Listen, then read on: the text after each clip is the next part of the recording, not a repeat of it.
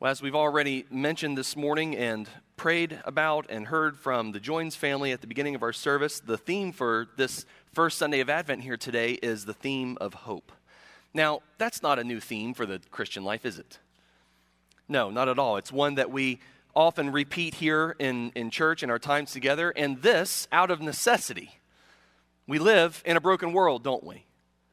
We need to be reminded of the hope that we have in God. Recently, the staff and I have, have just been reflecting on just how many people in our church community have just been struggling and hurting in recent weeks. Times have always been hard. We live in a broken world, as we've already uh, observed just a moment ago, but it seems like we're in a particularly tough season in the lives of many right now. And we need hope today as much as ever before, don't we? And in that, with that in mind, Advent could not have come at a better time, just like it does every year. The world is broken. We long for things to be made right, and hope powers us through. Now, our, our Advent sermon series comes, as you've seen in your bulletin already this morning, from the book of Micah. Now, Micah is going to offer also a message of hope, but it's not an easy message of hope to hear, at least not at first. As Micah addresses the brokenness of his own world, and, and be rest assured, the, the brokenness we see in the world today is nothing new. The world has always been broken since the, the introduction of sin in, into it. But as Micah addressed the brokenness in his own world, he was calling the people of God not so much to consider what's wrong with the world out there per se, but to, to reflect and consider on what is wrong with us in here. So it's not so much a problem out there as it is what's going on in the midst of our lives as the people of God. And his message for his people at that time, around the same time as Isaiah. So if you're wondering kind of where in history he fits, we're talking somewhere in the 700s before Christ. So around the same time as Isaiah, they're preaching to the same people with the same issues. And the message of Micah was simple The Lord is coming to judge the idolatry of his people. The Lord is coming to judge the idolatry of his people. And he will allow the great world empire of Assyria to conquer the northern kingdom and begin to usher in a period of exile. And the whole first chapter of Micah's book is, is really God's indictment against his people. A people who had developed an attachment at the level of the heart with idols that they had incorporated into the, the worship of the one true God. There's a great quote from Tim Keller in his commentary on Judges, where he's talking about the similar type of thing at, at that time in the life of the people of God. And he says this The greatest danger, because it is such a subtle temptation which enables us to continue on as church members and feel that nothing is wrong, is not that we would become atheists, but that we would ask God to coexist with the idols in our hearts. So the greatest, the greatest concern is not that that you and I would become atheists, but that we would become comfortable with, with the idols in our hearts, and we would ask God to just accept them. And that's exactly what's going on in, in the people of God in Micah's day. They, they've allowed, they, they haven't so much abandoned and forsaken altogether the God of the scriptures. No, instead, they've, they've, they've tried to continue worshiping God, but they've also brought other things alongside of God to, to, to, to worship as well. They had added other objects to their worship of Him. But as you know about God, He's not going to accept the coexistence of other gods in the hearts of those who belong to Him. And so, yes, the world is broken, and God is going to bring an end to the brokenness in the world. And there's, there's promises of God throughout the scriptures that He's going to do just that. But Micah is going to tell us that He's going to start that work of fixing the brokenness in the world by doing whatever it takes to break the attachments of idols in the hearts of his own people. The work will start with them. Now, we're going to be in the second chapter, throughout the second chapter here this morning of Micah. And I know that for many of you, Micah is, is, is probably one of the lesser known books of the Bible. Uh, it's maybe some of the concepts here feel a little foreign to you because maybe you just haven't spent as much time there. A few of you were able to, to join in Wednesdays throughout the summer as we uh, did Bible study through Micah. But I recognize that you know, not everyone here is on the same sort of level of, of awareness when it comes to Micah. So I hope you'll forgive me for doing a little bit of extra introduction this morning so we're kind of all on the same page. I'm going to be in the second chapter of Micah, and if you have a one of our guest Bibles, we're going to be on pages 744, 745, somewhere in there. Um, but the relationship that, it, that we need to know for this morning between Micah chapter 1 and Micah chapter 2 is this. If Micah chapter 1 is God's indictment against the idolatry of his people, chapter 2 is going to explain the relationship of their idolatry to their wickedness. As a matter of fact, the chapter 2 is all about how the idolatry of God's people has manifested in oppression. Oppression over the weak and the less powerful. You see, whenever the love for God becomes divided, inevitably, love for fellow man also begins to diminish. It's sort of the inverse of, of what happens when God's love floods the human heart. There's that, when that vertical relationship with, with God is right, and God by His Spirit sheds His love abroad in our hearts, how does that issue forth? How is that manifested in our day to day life? It is through love for one another, isn't it? And so in this, in this case, we see the opposite. God's love for God is divided, therefore, love for others begins to disappear. And the outworking of that in their life together as, as the people of God here in chapter 2 is oppression. Now, it's not just a matter of, of the people of God failing to do what is right. And, and oftentimes we, we make those distinctions when it comes to falling short of the glory of God, don't we? There's those things that we, we deliberately do that we shouldn't do, but then there's things that we should do that we don't do. And, and the, the problem here is, is greater than the second of those. It's not just they were told to do things and they were, they were not doing them or they you know, were, were accidentally doing things that were hurting others. No, the, the picture here is of a people who are, are deliberate, not only in their plans to prey on those less powerful, but they're eager to carry those plans out. Chapter 2 begins with this verse here in verse 1 that says, What sorrow awaits you who lie awake at night, thinking up evil plans? You rise at dawn and, and hurry to carry them out simply because you have the power to do so. The, the idolater here is one who will do whatever it takes to take advantage of, of others in every possible way. Verse 2 When you want a piece of land, you find a way to seize it. When you want someone's house, you take it by fraud and violence. You cheat a man of his property, stealing his family's inheritance. You see, once again, a hostility towards God, an enmity towards God, a divided love towards God, and then oppression towards others. It's, it's, it's seen here again in verse 8 and 9. To this very hour, my people rise against me like an enemy. Well, what does that look like? You steal the shirts right off the backs of those who trusted you, making them as ragged as men returning from battle. You have evicted women from their pleasant homes and forever stripped their children of all that God would give them. And for this, God says, for the, the divided loyalties of your hearts, for the ways that you have taken advantage of those among your, uh, among your community that are less powerful than you or less fortunate than you, those who are in greater need than you, because of your idolatry, because of your oppression. He says in verse 10, you will basically be stripped of all that you have and you will be kicked out of the land that is your inheritance.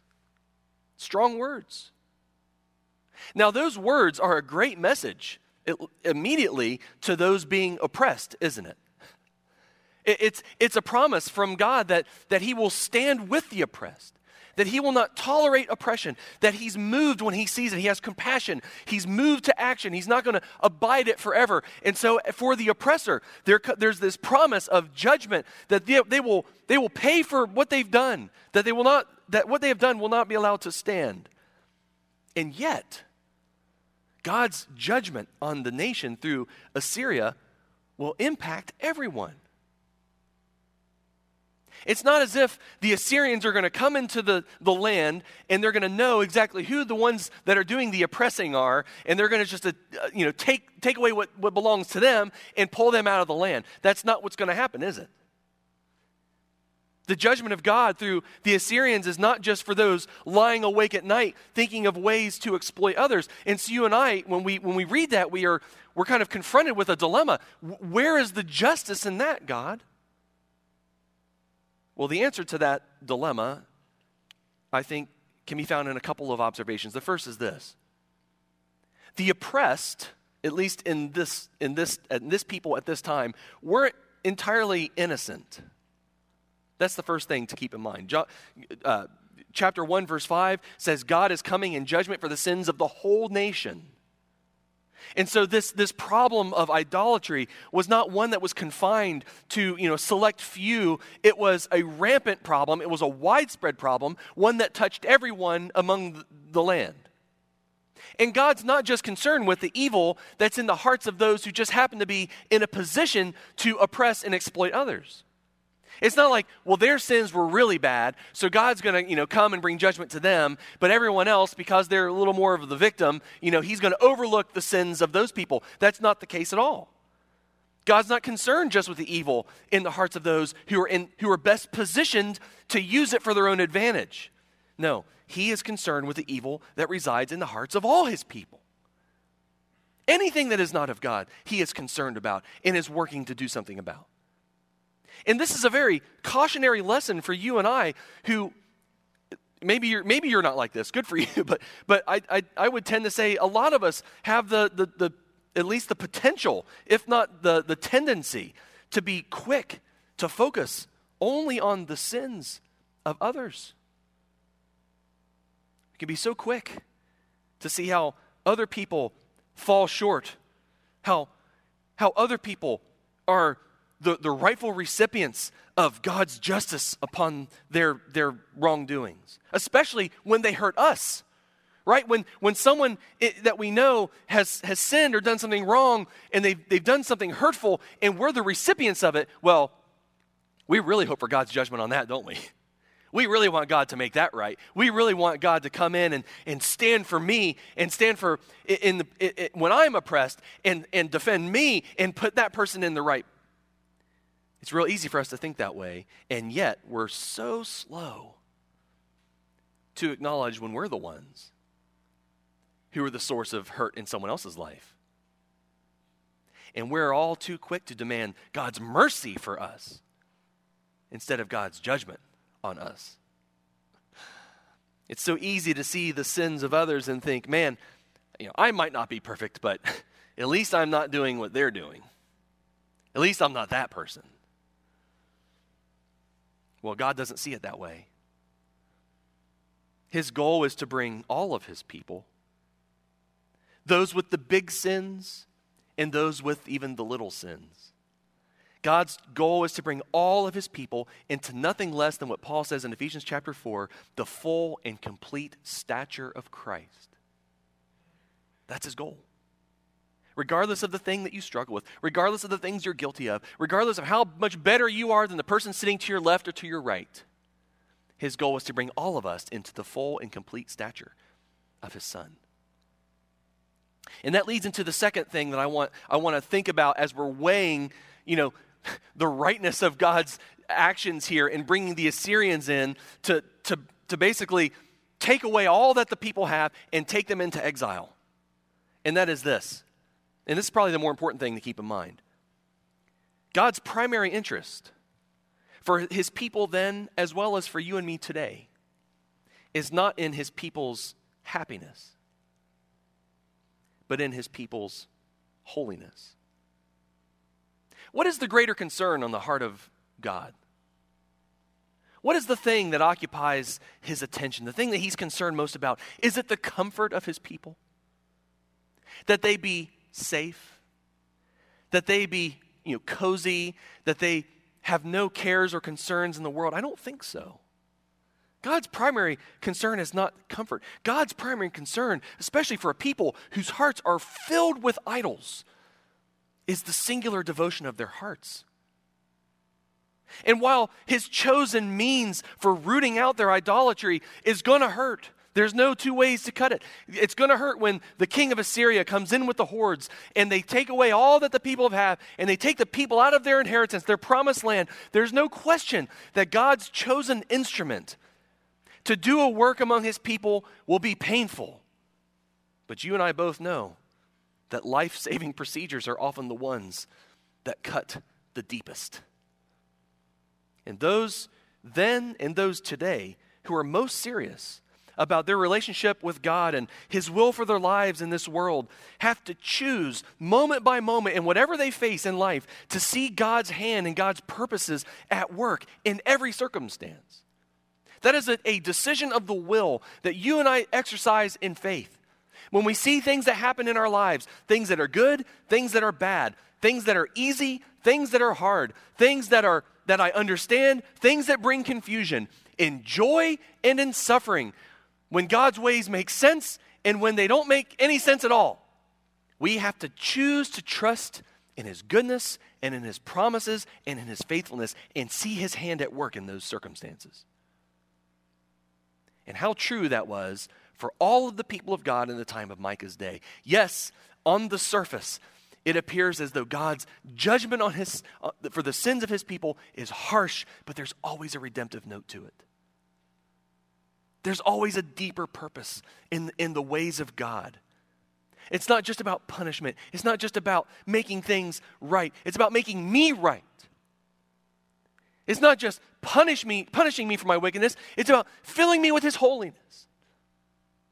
And, and the righteous by faith will see that in all God's ways, in everything in their life. Judgment is coming.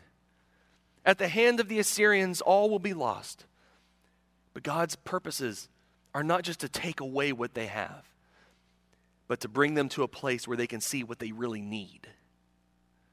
And this is where the hard message of Micah, at least in my estimation, becomes a message of hope. Look again here in chapter 2. We're going to we finally arrived at sort of our key verse here after that sort of prolonged introduction. And I promise you that because the introduction is long, the rest of the sermon won't be the normal length. Okay, so if you're thinking, my gosh, he normally spends two minutes in introducing and then another, you know, 38 minutes preaching. Now we're going to be we're going to be here till noon. No, that's not going to happen. So relax. But thank you for letting me give you a prolonged introduction here. Look look now here in chapter 2, beginning of verse 12. After all we've said about God's indictment against his people, the, his, his, um, the fact that he's going to stand with the oppressed, but even the oppressed will feel the weight of his judgment on the sins of his people. Here is the message of hope, finally, with crystal clarity, or at least the initial stages of clarity. Someday, O Israel, someday, I will gather you. I will gather the remnant who are left. I will bring you together again like sheep in a pen, like a flock in its pasture. Yes, your land will again be filled with noisy crowds. Your leader will break out and lead you out of exile, out through the gates of the enemy cities, back into your own land. Your king will lead you, the Lord himself will guide you. You see, like a shepherd, God himself is coming to gather his people. But he's not going to come and gather the proud, the self reliant. No, he's coming to gather what? The sheep. That is, he's coming to gather those who are humbled, those who recognize their helplessness, those who are aware of their, their desperate need of a shepherd. And this is the message of hope for an idolatrous people on the verge of judgment is that God's purpose through it all is for them to experience the mighty power of God to save, freeing them from their sinful attachments and bringing them to a place where they can be wholly His again. And that is a hard message, but that is a good message. That's a good message for His people then. It is a good message for us today as well. I know many of us here this morning have come here with hearts divided divided between God and this world. We've been guilty of occupying the throne of our own lives. We, we've said yes to Jesus as it applies to Him, saving me from all the bad things I've done in my life, but we've, we've, we've erred on the side of saying no to Him with regards to His lordship over all who I am today. We've contributed in many ways, whether by our actions or maybe even just by our inactions. Whether you want to accept it or not this morning, I'm trusting the Holy Spirit is, is bringing to your own mind and to your own heart the, the truth as it really is concerning your own life. Many of us in here, whether by our deliberate actions or our deliberate inactions, have contributed at some level to the oppression of another in this world. We all stand in need of God's mighty power to save and restore, his gracious power to correct. Just we heard just a few weeks ago there from Hebrews chapter 12 when Pastor Aaron preached uh, on that passage about discipline. We know that God's correction is always good for us, don't we? Why? It's so that we might share in his holiness. No discipline is enjoyable while it is happening. It's painful, but afterwards there will be a peaceful harvest of right living for those who are trained in this way. And so in that light, Micah's voice of judgment doesn't sound so judgmental at all, but instead it is a promise of God, concerned with nothing less than saving that which has been lost. A shepherd is coming to rescue and to restore and to regather his sheep. Now, you and I know on this side of history that the fulfillment of that promise to the people in Micah's day was just a few hundred years away. When one who called himself the Good Shepherd would r- arrive on the scene, when he would preach a kingdom where the last would actually be first, when the poor would be the blessed, when those who are high would be brought low, and when those who are low would be raised up high, when those who are oppressed would be set free. But here's the thing about the message of that good shepherd any who desire to be gathered by the shepherd and brought into his pen must first become a sheep.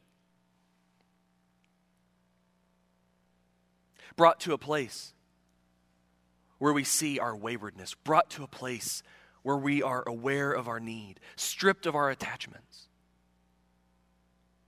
stripped of this malicious, insidious, death giving lie that I can find meaning or fulfillment or purpose or life in anything other than God alone. That I can, yes, I can, I can have the God of the scriptures in this part of my life, but in this part of my life, I need this to bring me fulfillment, this to, to satisfy my desires, this to give me purpose. Only those who recognize that only God can save, only God is the source of life, that only God is a shepherd for your soul, and recognize their need of Him and are willing to say no to everything else, only they can be brought into His pen. Jesus is that good shepherd, isn't he?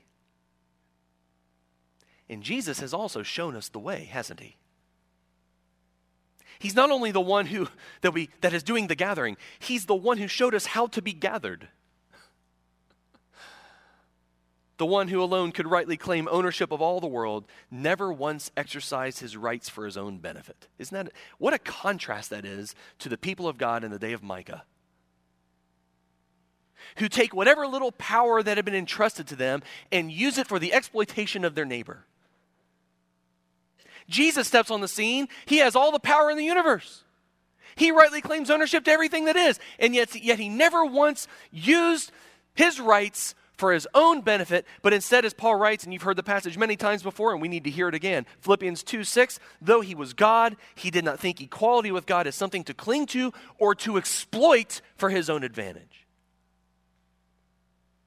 He did nothing to gain anything for himself at the expense of another. But instead, verses 7 and 8, he gave up his divine privileges, took the humble position of a slave, and was born as a human being. And when he had appeared in human form, he humbled himself in obedience to God and died a criminal's death on a cross.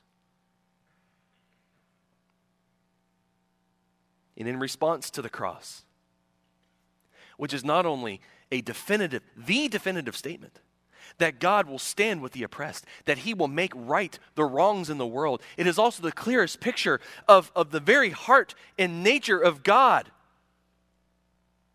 Verses 9, and 11, 9 through 11 God elevated him to the place of highest honor and gave him the name above all other names, that at the name of Jesus, every knee would bow in heaven and on earth and under the earth, and every tongue declare that Jesus Christ is Lord to the glory of God the Father.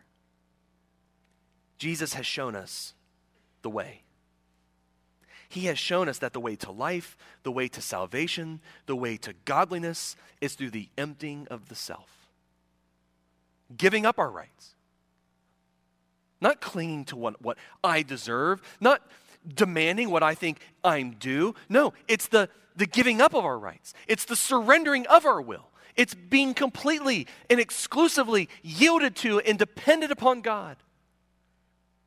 And if that is true for Jesus, that he was completely yielded to God, completely dependent upon God, that he was utterly submissive to the will of his Father, how much more true should that be of you and me here today? And God is working tirelessly and endlessly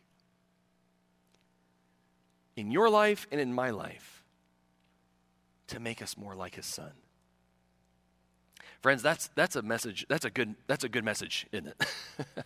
that God is working right now in every circumstance in your life. And he will not stop working. Forever, as long as you and I have time to walk on this earth, he will never stop working to conform you into the image and likeness of his son. Not that you will look in the mirror one day and you suddenly have a beard like a first century Jewish man, and then, and then you're, you're not look like him physically, but that you would look like him in his righteousness. That you would be holy as he is holy. That the things that define his, his heart would come to define your heart. God will not stop until you are conformed into the complete and full stature of his son. And I hope that by faith you can see that this morning. I hope that you're able to trust in that this morning. As you've come to this, this, this beautiful place of worship, carrying all the loads of life with you sickness, the loss of a, of a loved one, Cons- all sorts of concerns that invade you from every direction. You're, you're exhausted, you're worn down, you're on the verge of depression, you're on the verge of despair. Someone has broken your heart. Your team lost to their rival yesterday. Whatever it is.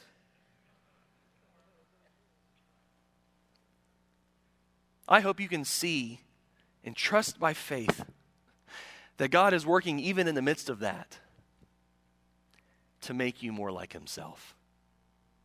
In every situation, God is working to bring you closer and to make you more like Jesus. Come, restorer, come in me today. Advent is a season for hope, hope for the oppressed. If you are the recipient of oppression, take heart. A king is coming, and in his kingdom, all will be made right. All the evil in the world, all the oppression, all the darkness, all the brokenness will one day be restored. Don't think for a second that Advent is only about the first coming of Jesus. It should always and ever point us to his second coming. And our hope is in his, his coming kingdom. Hope for the oppressed. But, church, it is also hope for the oppressor.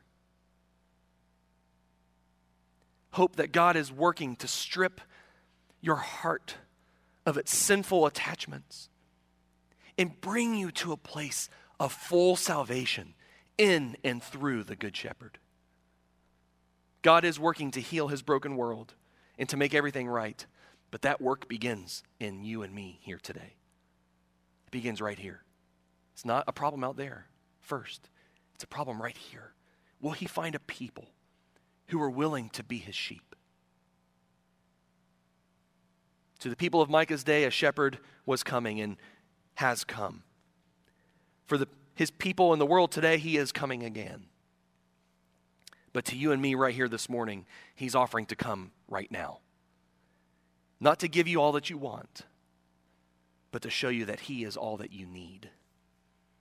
I hope you see that and trust that and live that out today by faith. Let's pray. Lord, we thank you for the hope of Advent hope that is not based on wishful thinking or a wing and a prayer,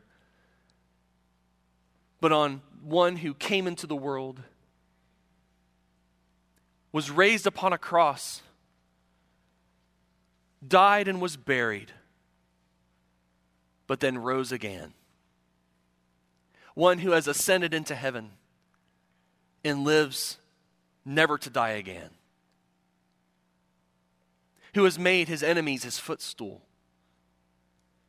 Lord, we've said it before and we'll say it again, and we will keep saying it until you return or call us home. Ours is a living because it's placed in a living Savior. Lord, would you help us to see the face of Jesus in all that we face today in this broken world? In every heartache, in every moment of fear, in every painful situation, when we are recipients of the, the wickedness of others. Lord, even when we, by the aid of your Spirit, see the wickedness that's in our own hearts, Lord, can we see your hand at work in all things to bring restoration to your broken world, starting with me, starting with us? Lord, do your restoring work in me today. Make right what, all that is wrong. Make true all that is false. Make holy all that is contrary to you in my own heart. Lord, sanctify us by the power of your Spirit through the blood of your Son to the glory of the Father.